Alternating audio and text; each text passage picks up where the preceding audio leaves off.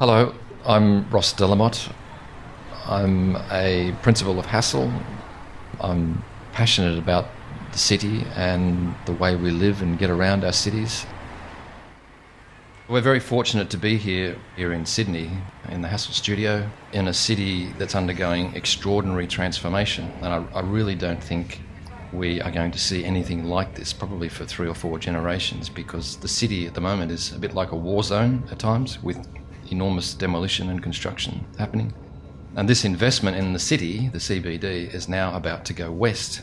And it's made me think of the last time we went through such a phenomenal transformation.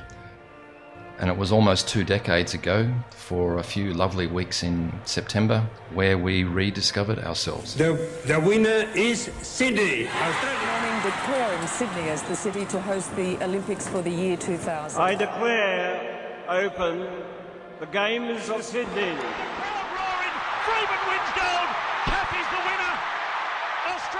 We became civil and communal. We were really proud of what we had achieved with the amazing infrastructure and buildings that we had built. And we did this amazing thing where we volunteered on a massive scale because we wanted to get invested individually and make a difference. It was just such a good feeling to be able to do something for Australia.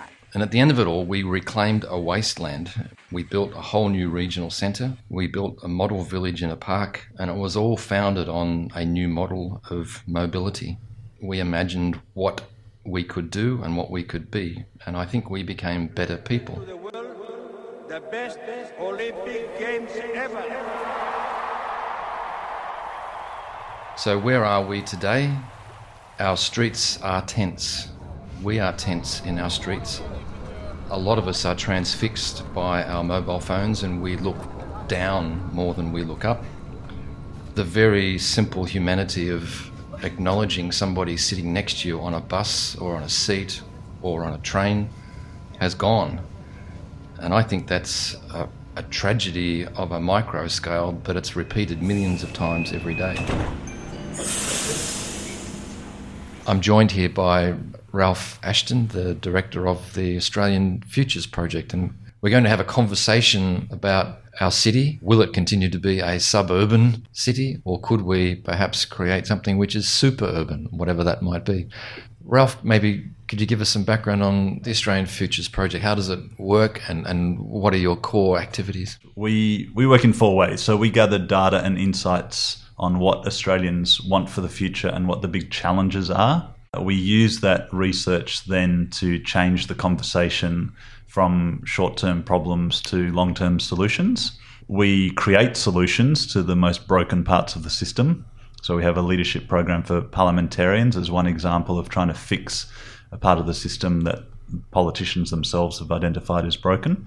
And then finally, we support other organizations who are trying to improve the future making system. So we bring our expertise in systems thinking in from the data and insights and also our um, entrepreneurialism to make things possible.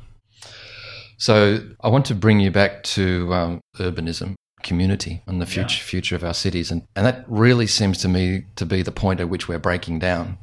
Um, a- another view on this is that we're also living in one of the best times ever. So on lots and lots of measures, we in Australia and even globally are experiencing a great flourishing and a great thriving.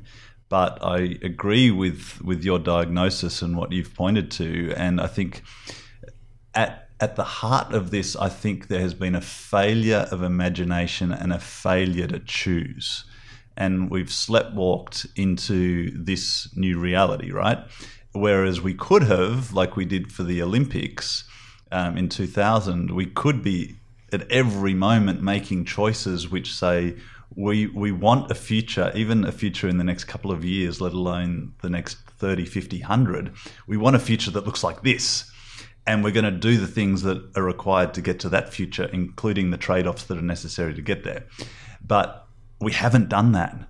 Instead, we've just sort of stumbled from one thing to the next to the next, and we've created something which I don't think is as good as we could have, and is even what we as Australians or as Sydney siders want for our city, for our country. Going back to the preparation for the Sydney Olympics, what was it about politics, about the bureaucracy, about regulators, about designers, about developers?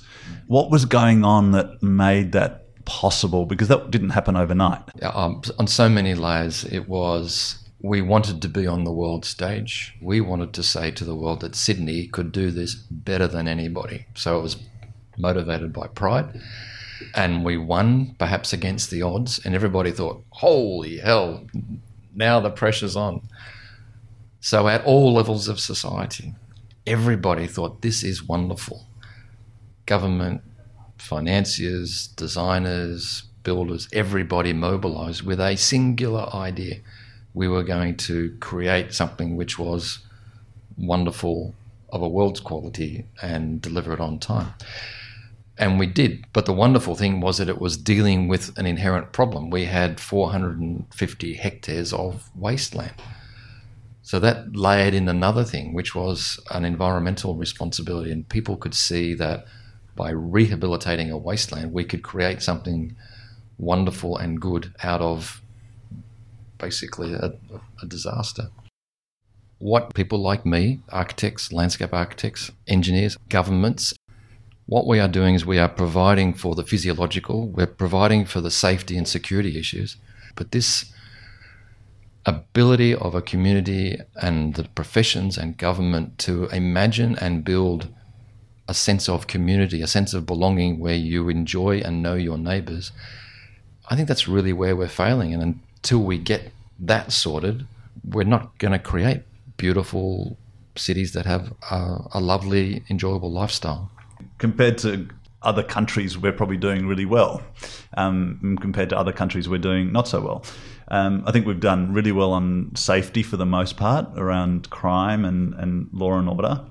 And then when we get to community, I think this is a really, really important point, and it comes back to what we were talking about at the start, which is we've got all the money and all the imagination and the and the skills and capability to th- to decide we want to create cities like this. We want Sydney to be like this. Yeah. That we can get around it, that we can have a sense of community, that it's not just cookie cutter subdivision, and that it's serving more purposes than just housing, and the economy. Everything you've talked about urban planning, design, building, architecture, infrastructure planning they're so central to creating this sense of community.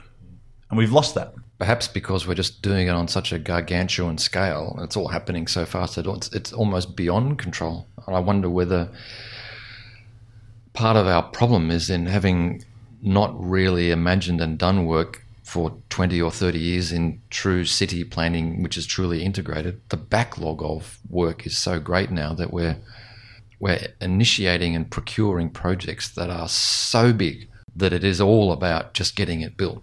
Is it about leadership? Is is that it's not only the leadership of government, but it's it's our approach to leadership that we, we can all can make a difference. Definitely we can all make a difference. And of course some of us uh, in better positions to make more of a difference or make a difference at a different scale than others. We think of it as a, that a good future making system, so a system that will that will um, help us create a future that we're proud of and happy to live in.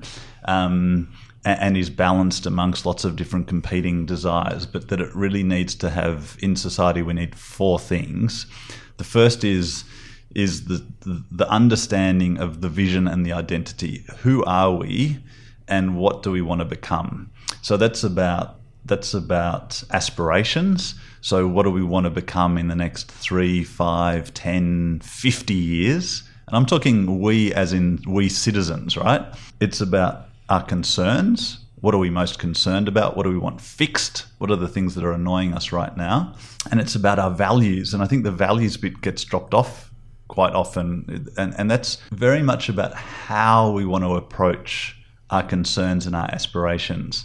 Do we want to be generous or greedy? Do we want to exclude people or include people? Do we want to go fast or slow in solving these things? Do we want to try and find solutions that meet multiple needs, or are we happy just to go quickly for a trade off? That's all about vision and identity.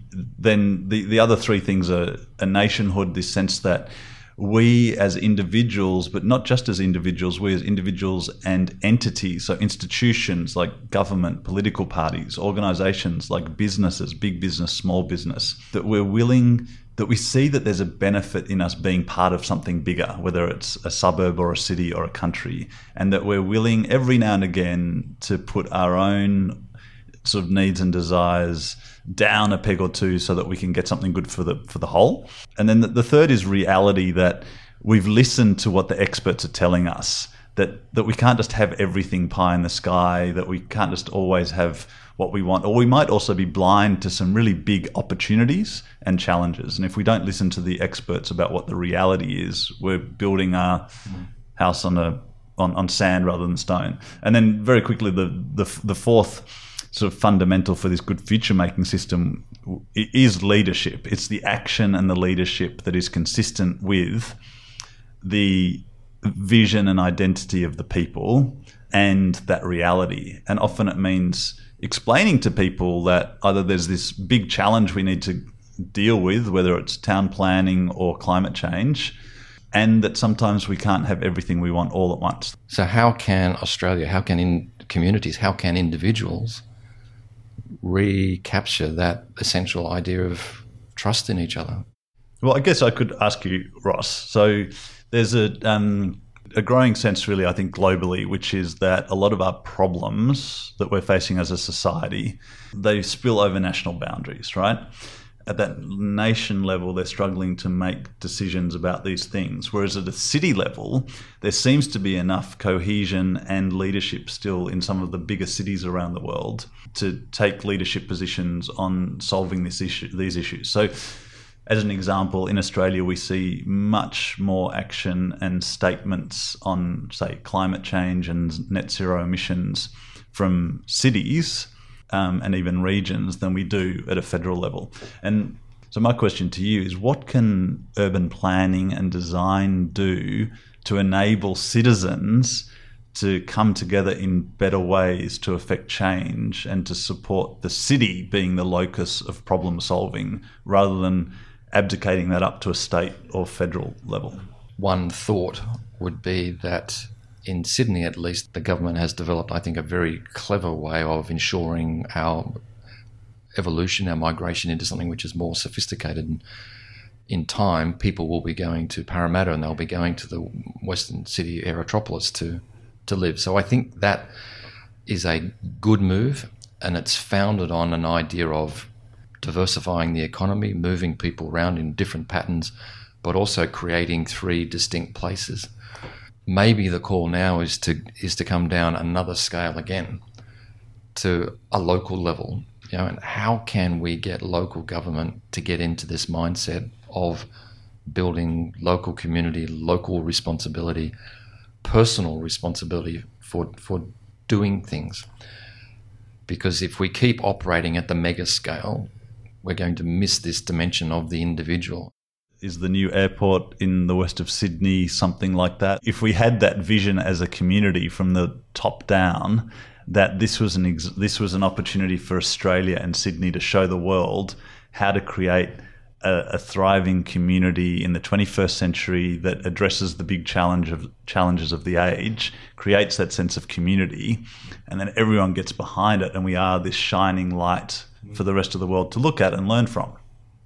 That's a great idea. You know, I've, I've heard that there's 11,000 hectares out there. That's an extraordinary area of land. So why can't we take the Homebush model, which was 450 hectares, and apply the same logic, the same attitude, the same singular vision to Sydney's third city? I think that's a wonderful idea. Yeah, that, that's the way. That's the way. It's one way of approaching what, what could be a, a, a real opportunity for the future. I'd love to see it. That's fantastic. Ralph, thanks for your time. Thank you. This is Hassell Talks. I'm Ross de la Motte, and thanks for listening to start thinking about living on another planet. There's so many issues in this city. Social or public, or, or, how people engage with each other. We're all incredibly time poor. We're all incredibly connected. Create a better built environment. To create the world's best places, places people love. The Hassell Talks. This is Hassell Talks. This is Hassell Talks. Hi, you're listening to Hassell Talks.